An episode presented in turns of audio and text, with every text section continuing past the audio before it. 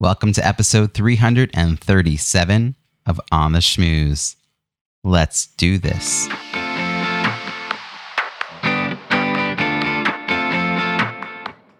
Welcome to On the Schmooze, the podcast that highlights talented people from different fields, explores how they built strong networks, and overcame challenges on their way to becoming successful leaders.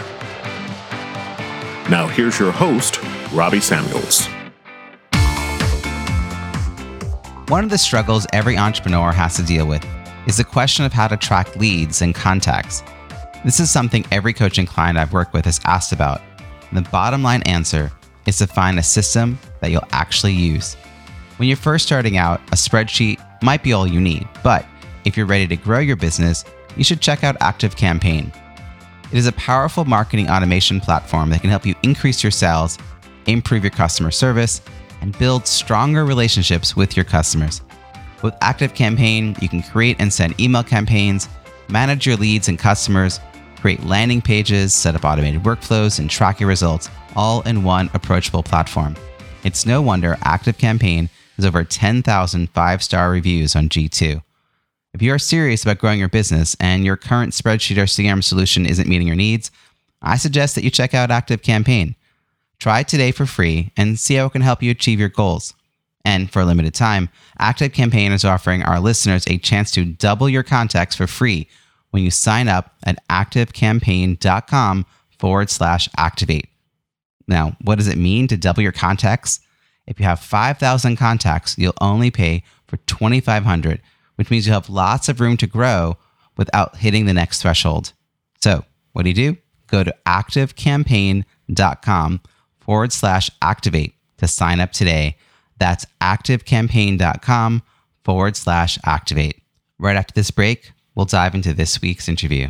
You may know you're listening to this show along the Marketing Podcast Network, but did you know there are other great shows on MPN to help your business?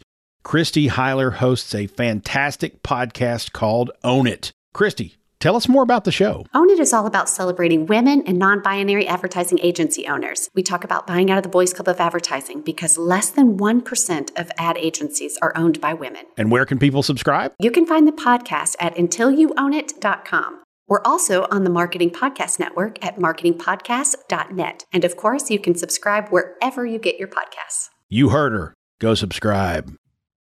Today's guest has guided hundreds of people toward making deeper connections, lasting impressions, and developing friendlier, more lucrative products and services.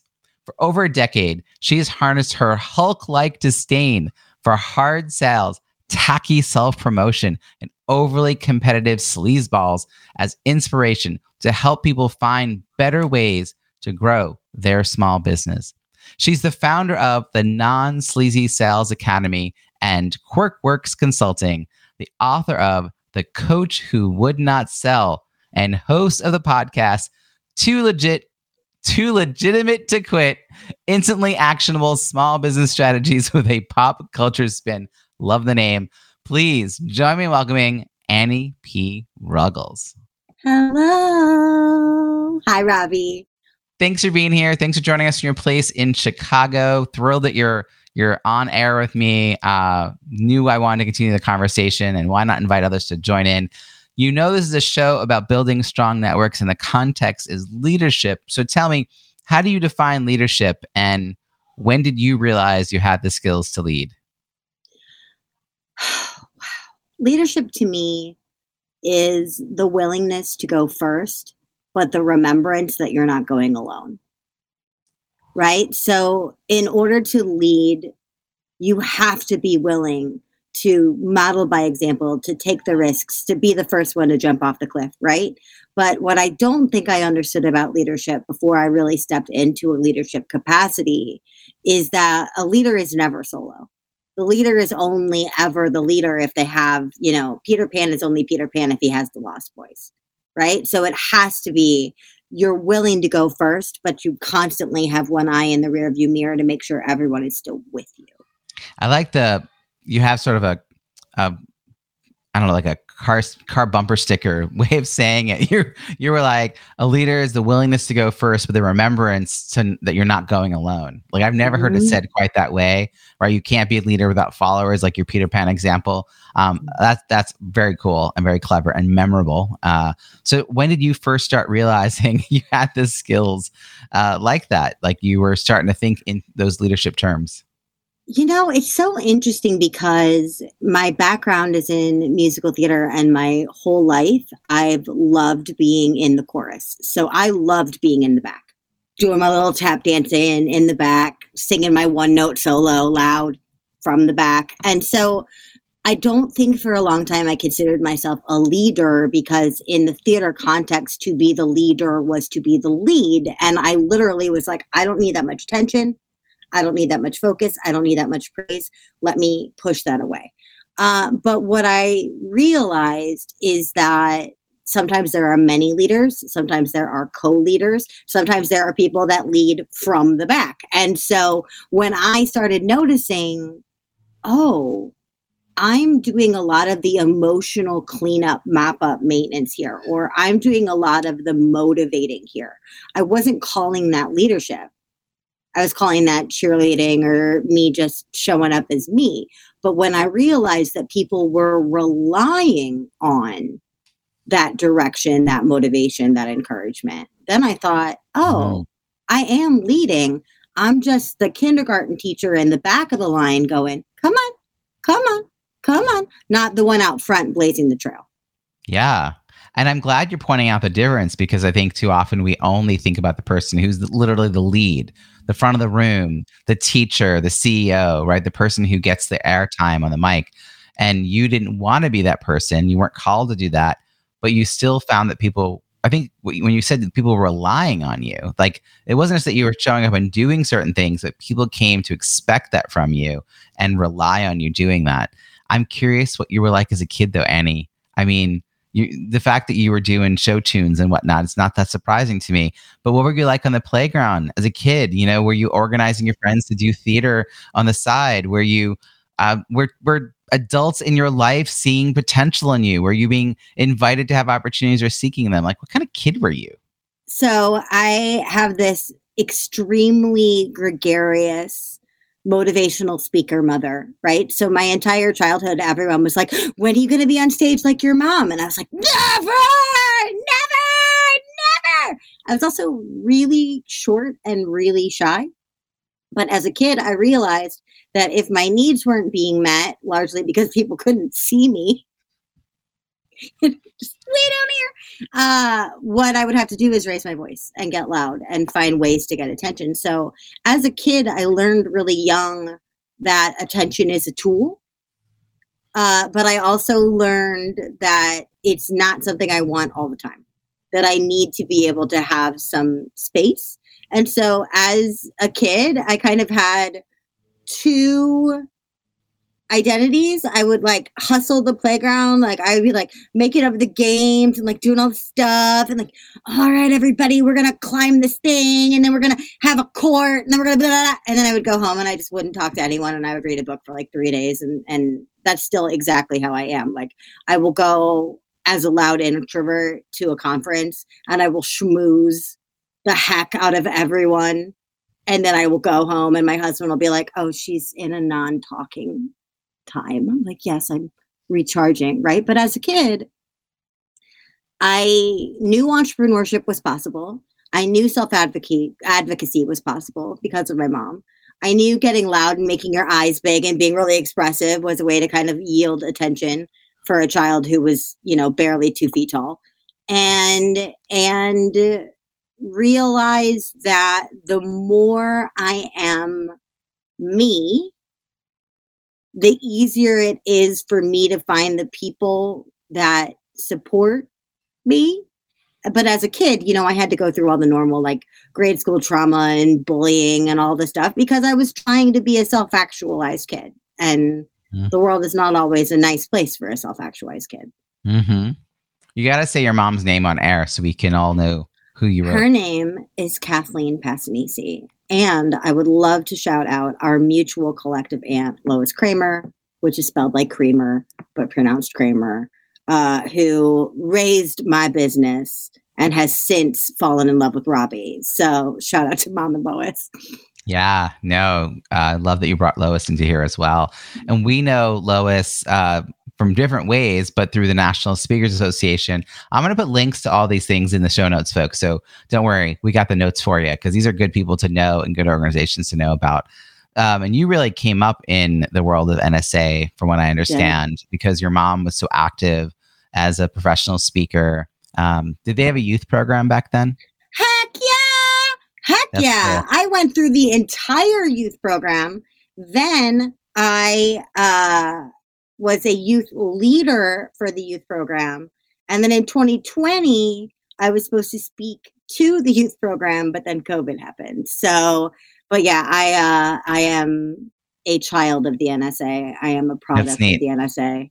Uh, yeah. The NSA provided provided many of the coolest experiences of my life and some of my dearest friends to this day. So yeah, I'm a proud NSAer. Uh, I just don't go to meetings anymore. For folks who don't know, uh, the NSA acronym, National Speakers Association, the way you remember it is, we're the folks who speak. They're the ones who listen. In case you're confused. All right, bad dad jokes aside. Uh, not mine, not material. I'm not sure who first said that. Um, all right, give them credit as NSAers do. So, uh, so you're this. I I call what you described about your behavior on you know in the playground and then going home to read books, uh, needing to recharge even to this day as, as being an outgoing introvert. Mm-hmm. And I had a long term relationship with an outgoing introvert, and she was on when she left the house. She was all eyes on her bell the ball, dress to the nines, hold your attention, pose to the mostest. And then she was home in her pajamas in her office. If she could have had her own wing, she would have done that. Yep. I do um, have my own wing. Yeah. I do we, for this exact reason. When Ryan and I moved in here, we walked up the stairs and I saw this big sitting room and I went, mine. And he knew. Yeah. He knew it's because I need I need a cocoon. Yes but that's because of course we get confused often because we equate um, being introverted with being shy and they're 2 mm-hmm. different scales and so you're that example my mm-hmm. wife's the opposite of you she is a shy extrovert and so she loves being around people she gets a lot of energy from it but you wouldn't necessarily know she was there oh, unless magic. she like she's not like the on on stage personality she's the behind the scenes freaking unicorn that's amazing yeah. So I, you know, here's the thing: we probably don't notice all these people around us. People probably read you as an extrovert because oh, yeah. you're so gregarious. People argue yeah. with me all the time. Like it's in my loud introvert is in my LinkedIn bio. It's in my Instagram bio. People will watch one of my videos and then scream at me in my DMs about myself, and I'm like, okay. You're entitled to your opinion, but you've also never seen when I can stop talking or I have to stop talking because I just don't have any words yeah. left. Like you haven't seen that part because I don't put that part on YouTube. Maybe I should. It wouldn't be as entertaining, probably.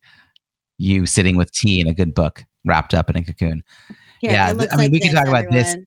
We could talk about this uh, all day. Let me see what else I can offer you. So, so, so you're, so you're, you're this like outgoing kid, clearly attracting some attention. You've got this like bigger than life mom in your in your world who's like inspiring you, um, showing you what's possible. You've got this great foundation with the National Speaker Association Youth Program that's inviting lots of new ideas, new people into your life. At 12 years old, what did you think you wanted to be? What was the career path? At 12 years old, I Monday, Wednesday, Friday thought I was going to be on Broadway and Tuesday, Thursday weekend thought I was going to write the great American novel. And you thought you had to choose. That's interesting. I thought I had to choose. Yeah. Yeah. I thought. I had to choose. But you were really um, But it definitely was ping pong.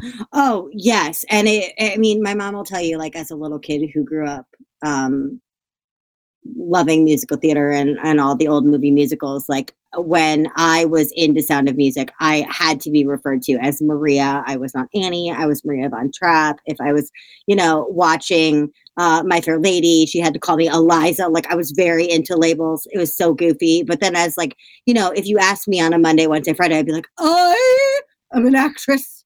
I do not write. And on Tuesday, Thursdays, in the weekend, I would be like, I just want to sit here and write. But I think even then, it was like, am I in a productive mode or am I in a creative mode? Am I making something in the moment that's meant to be shared in the moment? Or am I making something private that's meant to possibly be shared eventually? I think even then, I had this kind of push pull of mm-hmm. give, rest, give, rest. And and I just didn't see yet that writing in rest was still a form of creation. Mm-hmm. Right, because you hadn't. No one had told you that. Yeah.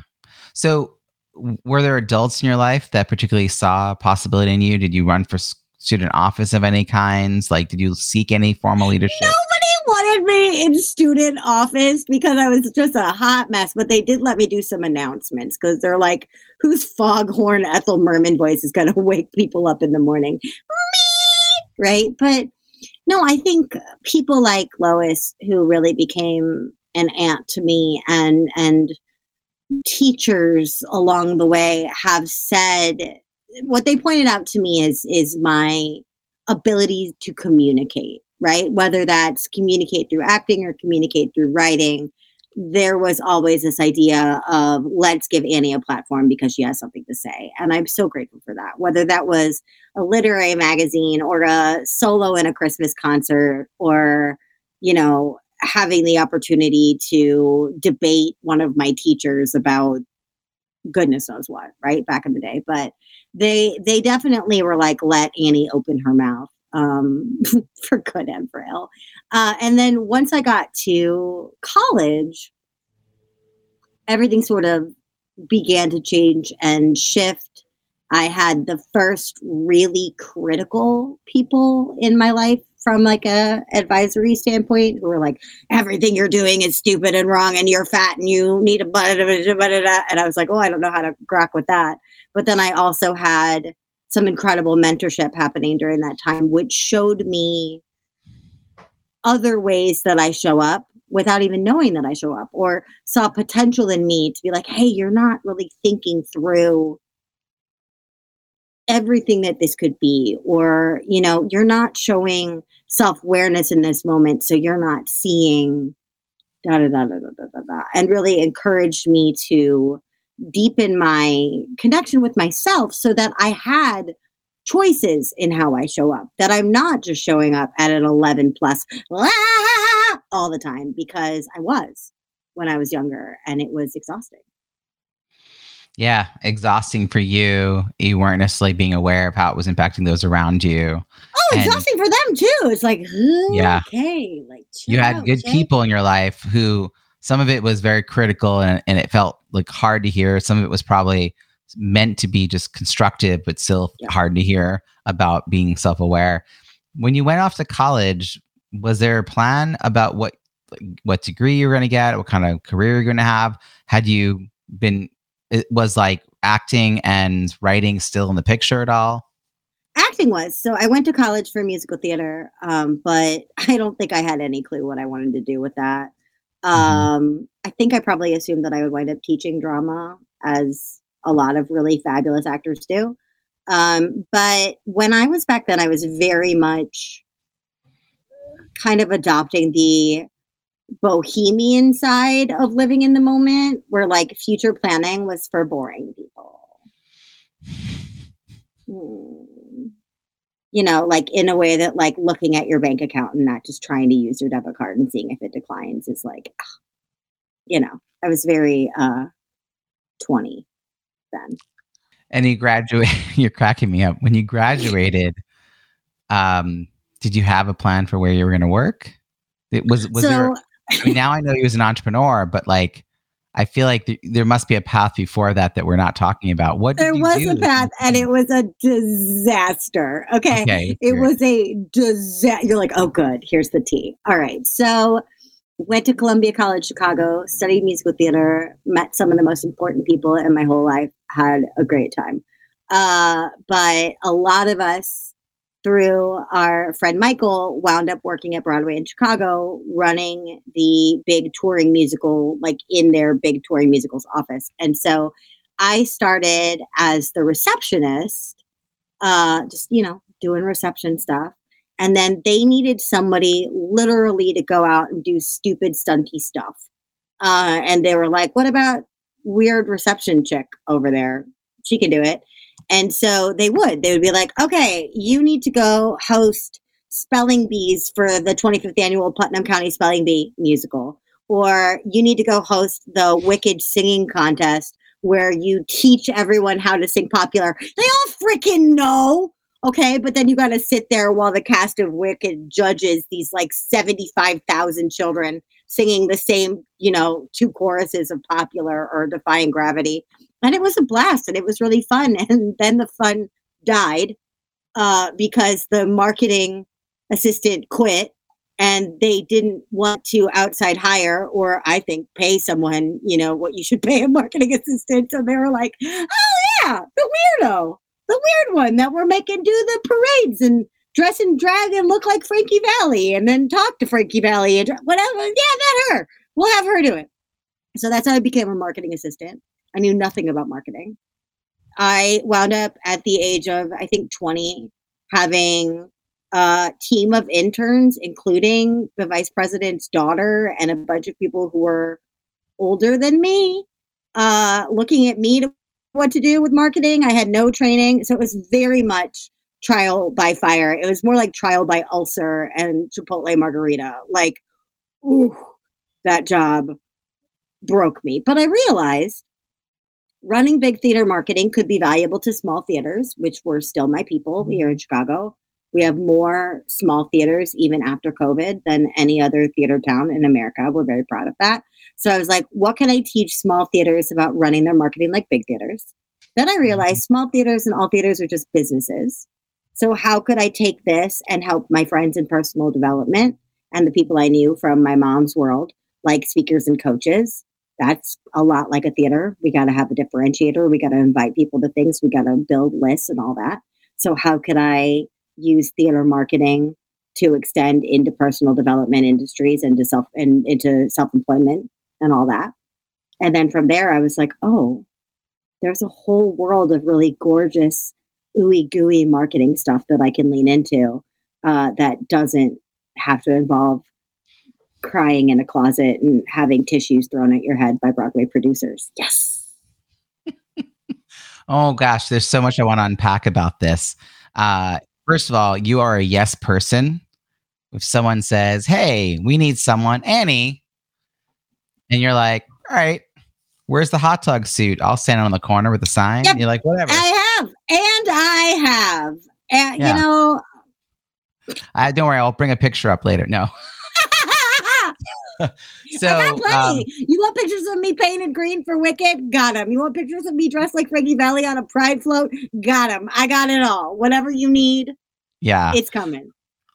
But then it probably sounds like a lot. Like you were thrown into the deep end with nothing to help you float, and all these other people you need to rescue because they were all thrown in with you, and so you're just you know working your butt off trying to keep everything moving because only if you move you don't sink and that's not a great way to learn, but you did realize that, wow, I'm learning a lot in a, at a scale that most smaller uh, places don't have access to. Most smaller theaters don't know this information.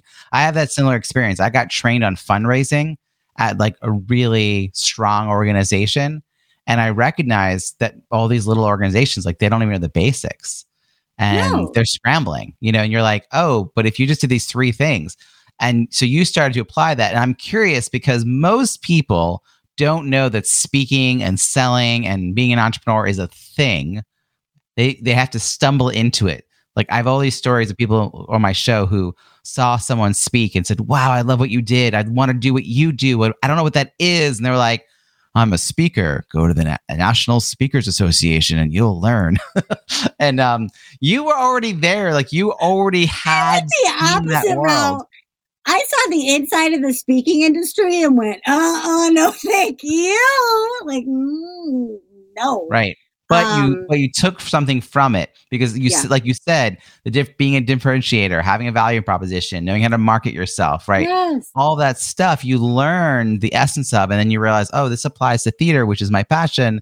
So did you start to like did you leave that like exhausting never-ending job and start hanging a shingle to say like hey i can teach you this or was there a side hustle like how did you start to bring this to these smaller theaters well broadway in chicago much to my parents dismay because they really loved free tickets. Ooh they loved getting those free tickets. Um, i parted ways with them uh, healed my stomach lining grew my hair back and uh, moved on with my life. But what happened was i immediately started looking for uh, other stuff to do. So I had previously, before I was at Broadway in Chicago, I ran birthday parties at Lincoln Park Zoo. So I went back into the event side of stuff for a while while I spun my stuff up at night. And then I met another super amazing, fast, instantaneous friend who was building a small software firm and said, We really need someone to be our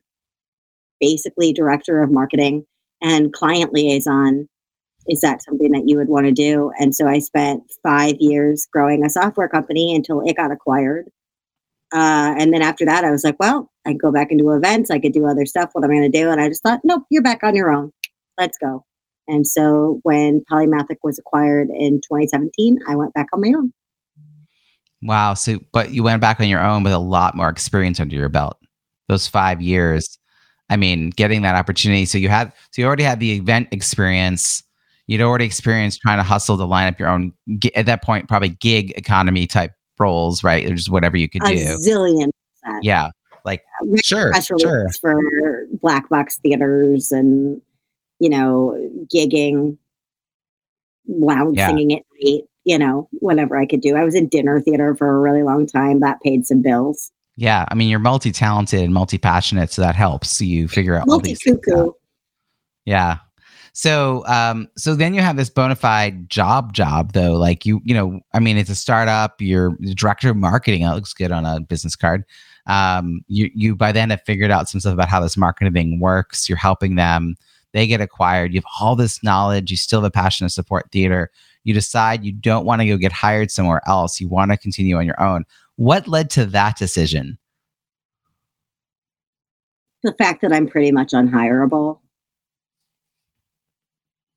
if I'm going to be totally blunt. Like I I know myself and I know my zone of genius and I just perform so much better in a non-traditional environment with more autonomy and freedom. Some people hate that. I love that. If I have a burst of energy and I want to work at three o'clock in the morning, I do.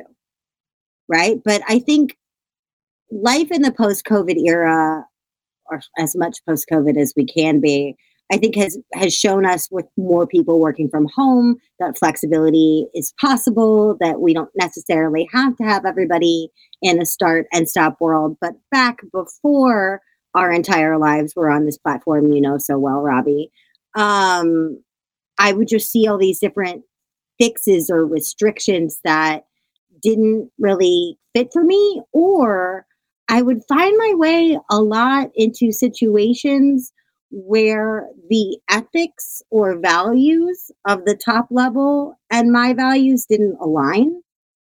And then I'd be like, why am I here aping someone else's lesser value system instead of just going out and building my own where I could put what matters to me at the forefront and not have to compromise how clients are treated or how my brand is inclusive and not have to censor myself when you know if i want to talk about on my podcast or in my business if i want to talk about trans lives or black lives or any of these things i do. I don't have to worry about what my corporate overlords want me to say.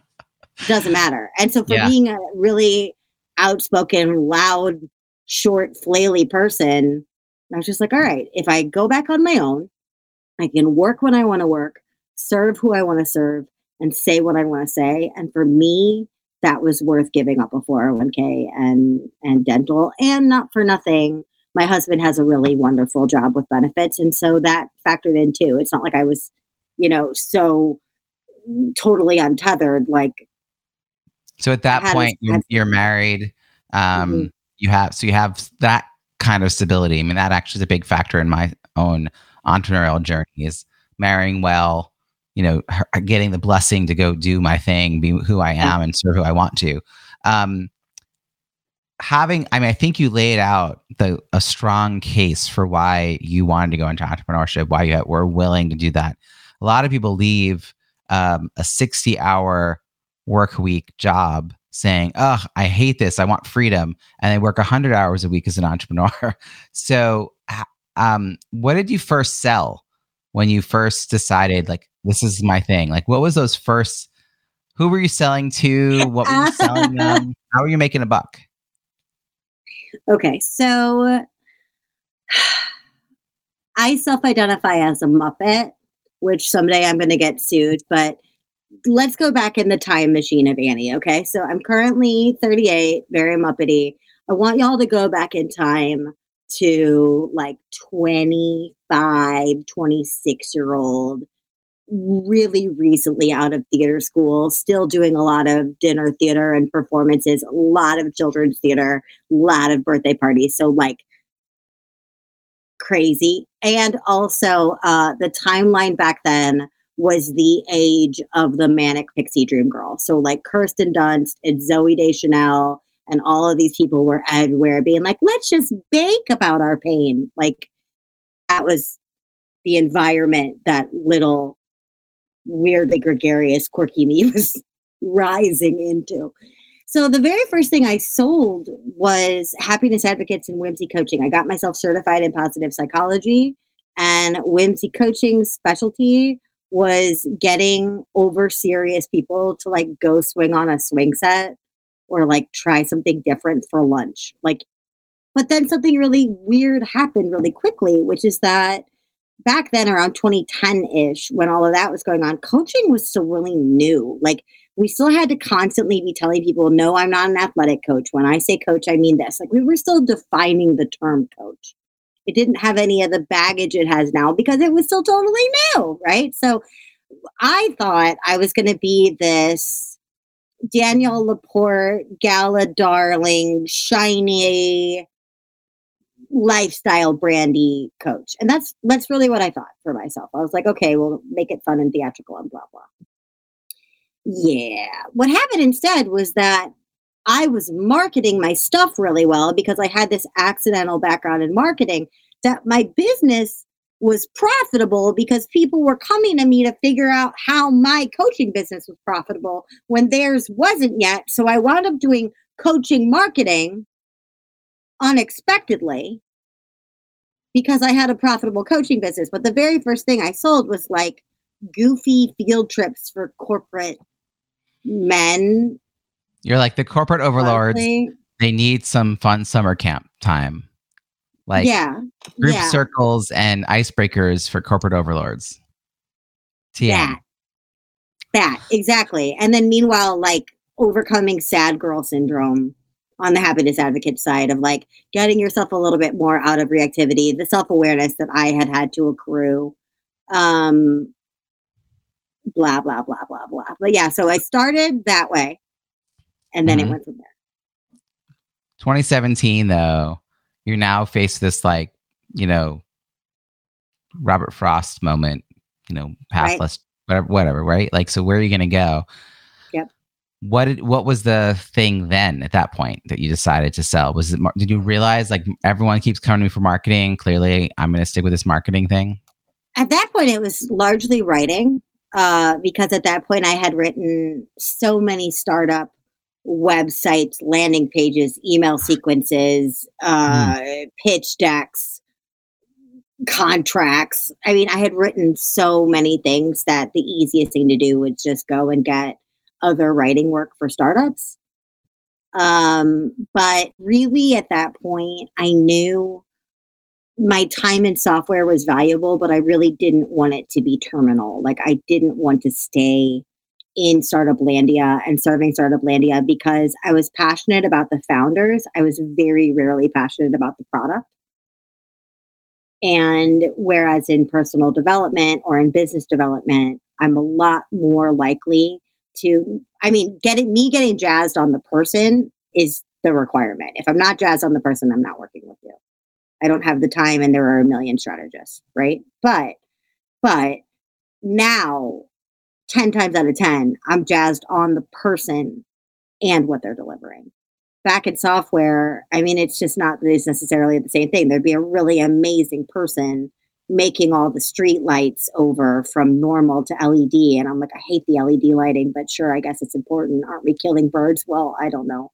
Then I have to write in the FAQ, we do not intend to kill birds. And it's like, oh, I don't want this is not for me. Yeah. I now I know you today as someone who's like fighting the the traditional sales model and the ickiness around it. I'm curious about a couple things. One is how the pandemic and all the shifts around that, seismic mm-hmm. shifts, changed what you ended up being called to do. And at what point did sales become like your focal point and particularly your brand of how people should approach sales? Yeah. So the Idea Doula, which is the brand that came out of my marketing writing brain, uh, at that point was very much geared toward helping people launch new businesses. So like working with the business pregnant to get their ideas into the world, right? And I loved that. And we all had a lot of fun and a lot of really shiny marketing, and ain't none of us were making any money, me included. And I'm like, how is this possible? We have the best marketing. We have the best websites. We have the best copy. We have the best. Why, why are none of us making money? And so I uh, hadn't, you know, there's that saying, and I have to censor it because we're doing a G rated show, but um, there's an old saying, we'll, we'll put it this way. Uh, there's an old saying that if everyone, if you notice that everyone around you is a jerk face, maybe you're the jerk face right? And so I looked at it and I was like, no one around me is making any money. Maybe it's because I'm not making any money. Uh oh. Are they all modeling me? Heck yeah, they were. So I went to my clients who were working so hard on their marketing, their positioning, their delivery, their customer service. And I was going to them and I said, okay, I don't know where this idea came from, but I think it was like me waking up to this reality. I said, okay, send me your most recent sales call half of my people went, I'm supposed to be doing sales calls. And the other half went, no, I'd be too embarrassed. And I'm like, oh, whoa, okay, we got a problem. No wonder no one is making any money. Whoa. So I went and I listened to my air quotes sales calls at the time. And here's what they were networking calls. They were networking calls. And then at the point at the end where even if they had their wallet in hand, I'd be like, thanks so much, Robbie. Bye. What? I was just unwilling to go and ask and cross that final threshold because I had what I've come to understand as sales avoidance. I had this idea that what I was doing was precious and wonderful and sacred and loving, which it is. But I also thought that selling would cheapen it, which it won't unless you adopt stuff that isn't to your standard or personality or values, right? That's when it feels gross. None of that stuff is required. So when I was still doing all this idea doula stuff around 2019, I was like, uh oh, uh oh. The bigger problem is not that we don't know how to market effectively. The bigger problem is that my people at this level don't know how to sell how to ask and receive, maybe even negotiate in a way that feels awesome for both parties. That's the problem. And then where QuirkWorks Consulting came in just this last year is now everyone around me is selling so well, we can return to more of the idea doula principles of like let's get our marketing out there let's stand out let's be bold let's differentiate let's show ourselves let's own our quirks let's let's lean into that. Now we can finally do that now that we're willing to actually cross that line and say hey and the price for me to help you is this and that is payable in the following ways and here's the button. Please click it. Thank you. I have to share this phrase. I call it my um uh it's like a uh, I can't think what I call this question, but uh, there's a question I use that is able to shift the conversation from a networking call or like a get to know you call or pick your brain call into it's like a miracle, right? like into a sales call. And it goes something like this. Um, you know, wow, I have so many ideas for you because you sound a lot like the folks that I work with. Hey, would you like to hear what it would be like for us to work together? And then if they say yes, which I've never had someone say no, because by that point in the call, I've already given them some ideas. Exactly. I don't I don't pitch them my product, my offer, my like three opportunities, and here's the dollar amounts. I say, you know, you remind me of this particular client, and here's the out here's what they came to me about, and here's the outcome that they got. Is that kind of what you're looking for? And then Social you just like move, move through a series of, of yeses. And I have to say, I'm not always disciplined about it. I've definitely left money on the table, but I've gotten better at like ending the half hour call with the next step of how we could continue the conversation much clearer. Even if I, actually don't want to squeeze people into a, a yes when they didn't expect to even be on a sales call. I want people to take time. But yeah, like I, I know what you're saying. I actually I come to this from such a different perspective. My background's fundraising and I worked in nonprofits. Yes. So, so you no have the exact background. opposite. Yeah. Yeah. I had no corporate background and I thought I had no sales experience until I came to realize that sales were relationships and I had been managing to get money out of people's pockets in exchange for nothing but goodwill. And if I know how to do that for fundraising, well, then I know how to do a sales call. Right. And like clicked. And then suddenly I realized I was ahead of a lot of entrepreneurs who had not gotten that far, had not figured that piece out. And yes, I agree with you. This is a piece that all of us need to tighten up and be reminded of. Um, and I love that you use all the language that a lot of people, the icky language, the, the things people feel, you acknowledge right off the bat. Like, let's not, how do we do a non salesy thing? How do we, how do we not approach people in that way? 2020 happens. Did you just start doing virtual programming? Like, where did you take your business in that time? I would love to say I woke up and everything was peachy. Um, the first couple of months of 2020 were really scary because I am a purchase that people make when they're growing. So when their business is stagnating, outside help, especially mid ticket outside help, is not something that immediately comes to mind unless I mean, once once that sweet, sweet EIDL SBA loan money started flowing, then stuff started picking back up because people were like, "Oh, I got a little bit of money from the government. Time to write that new thing I've always wanted to do." Right? But those first couple months were really, really rough. And so what I did then was I tried to make sure I went one to many. So I did more courses back then. I did more workshops back then. I also big time upped my free offerings back then. I launched my podcast during the pandemic to help me uh, help people dip the toe and discover yeah. me in a different, more accessible way. But I also I had to diversify what I was looking at. I had a lot of resistance about teaching a hands-off class. I had a lot of uh, resistance about running things at a mid ticket price point. I was always like high ticket and low ticket. I didn't have anything in the mid. So I had to look at my own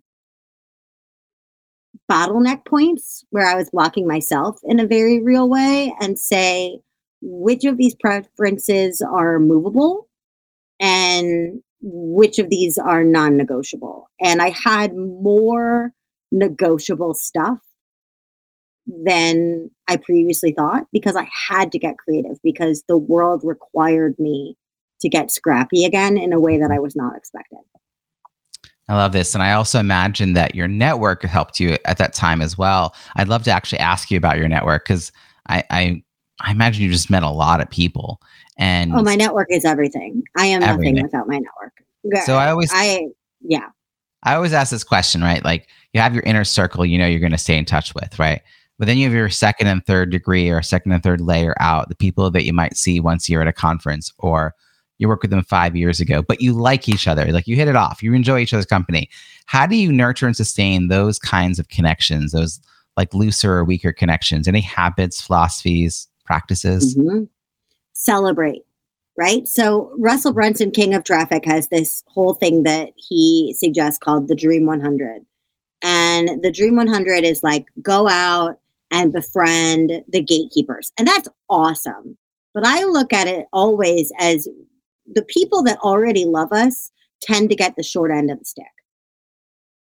The clients we already have, the clients that have already graduated, the friends we've already made, the events we've already attended, right? Kind of like, meh, sort of like single serving friends like Fight Club, and then they're done.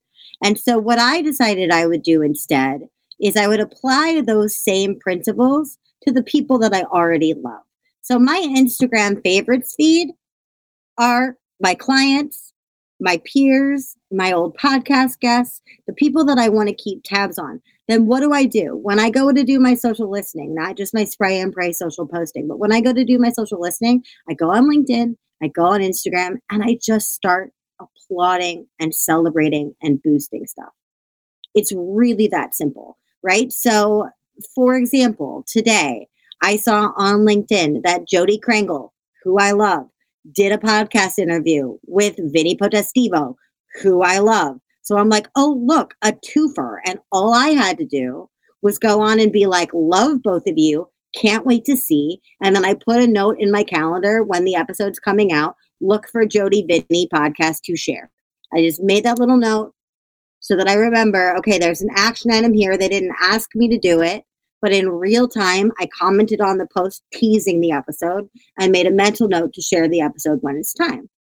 Right. And and that's that's what I do is it's genuine. I'm not just looking for stuff to, you know, whatever. Sometimes I'll answer a question if they ask a question, if I happen to see that. Sometimes I'll lend support if they need some support. Most of the time, it's just cheerleading and amplifying the people that I love because they came to me for support. And so I just stay in the support role, whether or not they're paying me to stay there. Mm-hmm. It brings Amazing. people back. Right. It keeps me top of mind. And all I'm doing is being genuine. If Robbie, if we were at a party in the flesh, the very first thing that I would do is give you a hug.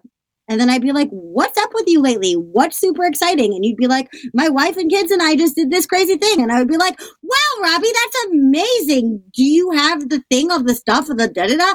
Oh, you know what? If you're going to Tucson, I know people there and you could da da da da da. We'd be off to the races, but it would still be the same thing. What are you excited about?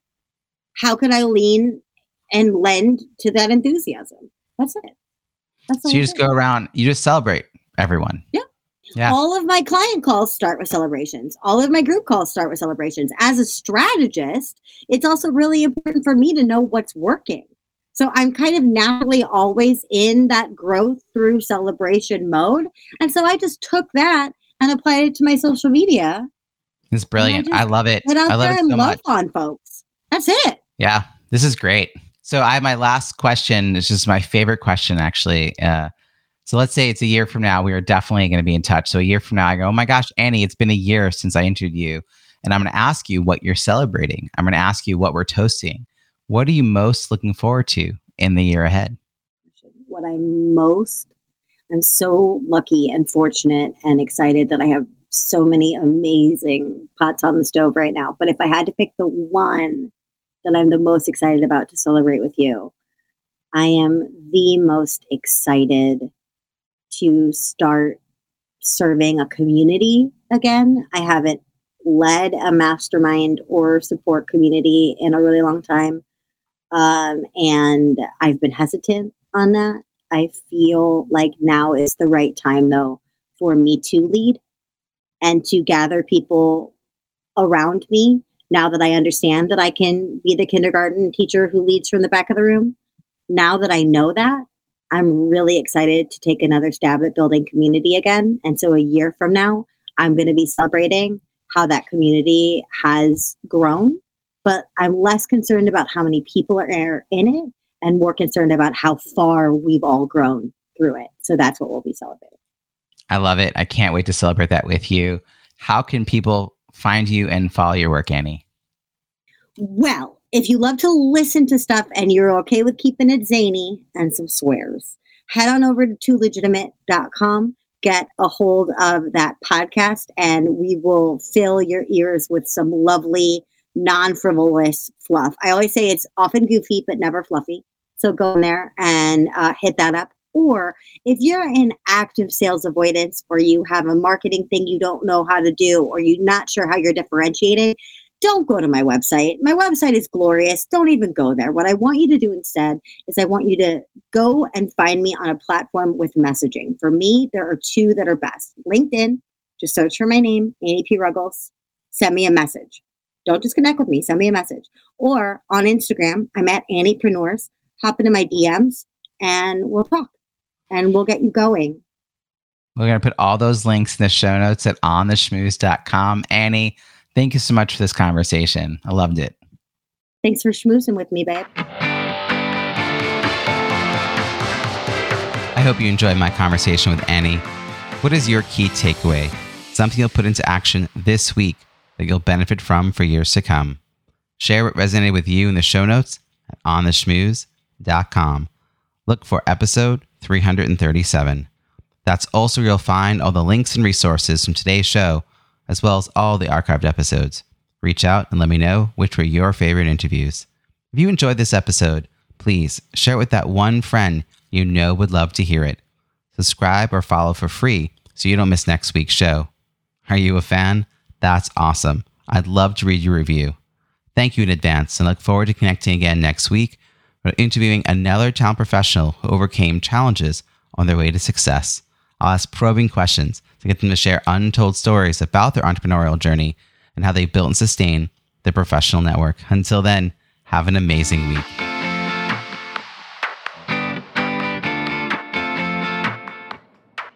Thanks for listening to On the Schmooze podcast at www.ontheschmooze.com. That's On the Schmooze, S C H M O O Z E.